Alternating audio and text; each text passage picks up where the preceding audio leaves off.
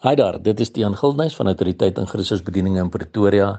Dit is Woensdag 16 November 2022 en die teksverse wat die Here op my hart geplaas het om met jou te deel vandag kom uit 1 Kronieke 1 vers 1 tot 4 wat lees: Adam, Set, Enos, Kenan, Mahalálel, Jered, Henog, Metúsalag, Lameg, Noag, Sem, Gam en Jafet.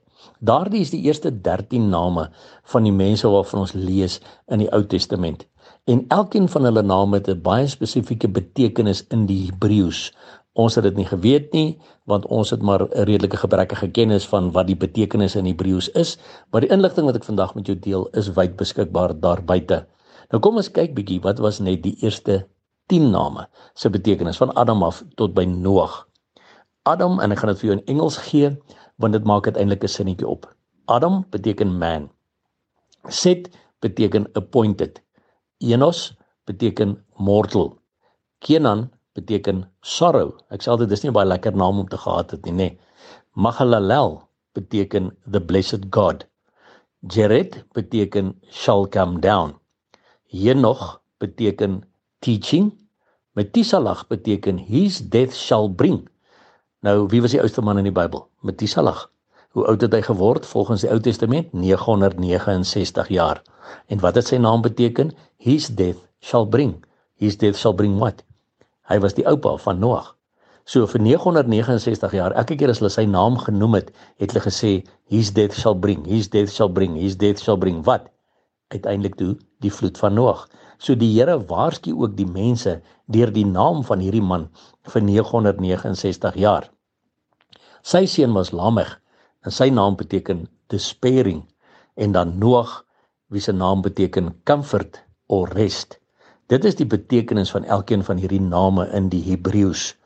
Maar as ek nou die sinnetjie vir jou moet bymekaar sit, en dit is wat dit so wonderlik maak van hierdie God wat ek en jy dien, dan staan daar in effek net in hierdie 10 name ingeskryf in die Ou Testament die volgende sinnetjie: Man is appointed to mortal sorrow.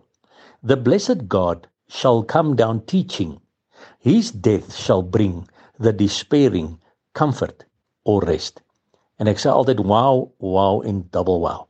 Wat 'n wonderlike God dien ek en jy nie. Wat die hele evangelie boodskap van die Nuwe Testament, van Jesus Christus wat as God aarde toe sal kom, om vir ons sondes te kom sterf en ons te kom leer van sy liefde, ingeskryf het in die betekenis van die eerste 10 name van die Ou Testament. Want so baie mense sal gou vir jou sê, hy glo nie in die Bybel nie, want dit is deur mense geskryf. Nee, ons moet verstaan, God het mense gebruik om dit neer te pen, maar 2 Timoteus 3 vers 16 sê, die hele skrif is deur God ingegee. Hy was steeds die hand agter die pen, al het hy mense gebruik om dit neer te skryf. En net 'n lewende God kon dit doen. Geen mens kon dit uitdink om die evangelie boodskap van die Nuwe Testament in die betekenis van die eerste 10 name van die Ou Testament in te skryf nie. En daarom, my broer en my suster, hoef ek en jy nie te wonder of ons die enigste ware God dien en aanbid nie. Net hy kan so iets doen. Ons dien die lewende God, ons dien die enigste God, en hy is op pad om my en jou te kom haal. Daardie blessed God that came down teaching, en wat vir ons kom sterf het, Jesus Christus is weer op pad terug. En daarom, my broer en my suster, hou ons aan uitroep, Maranatha, kom Here Jesus. En onthou, Jesus Christus is baie lief vir jou, seën vir jou.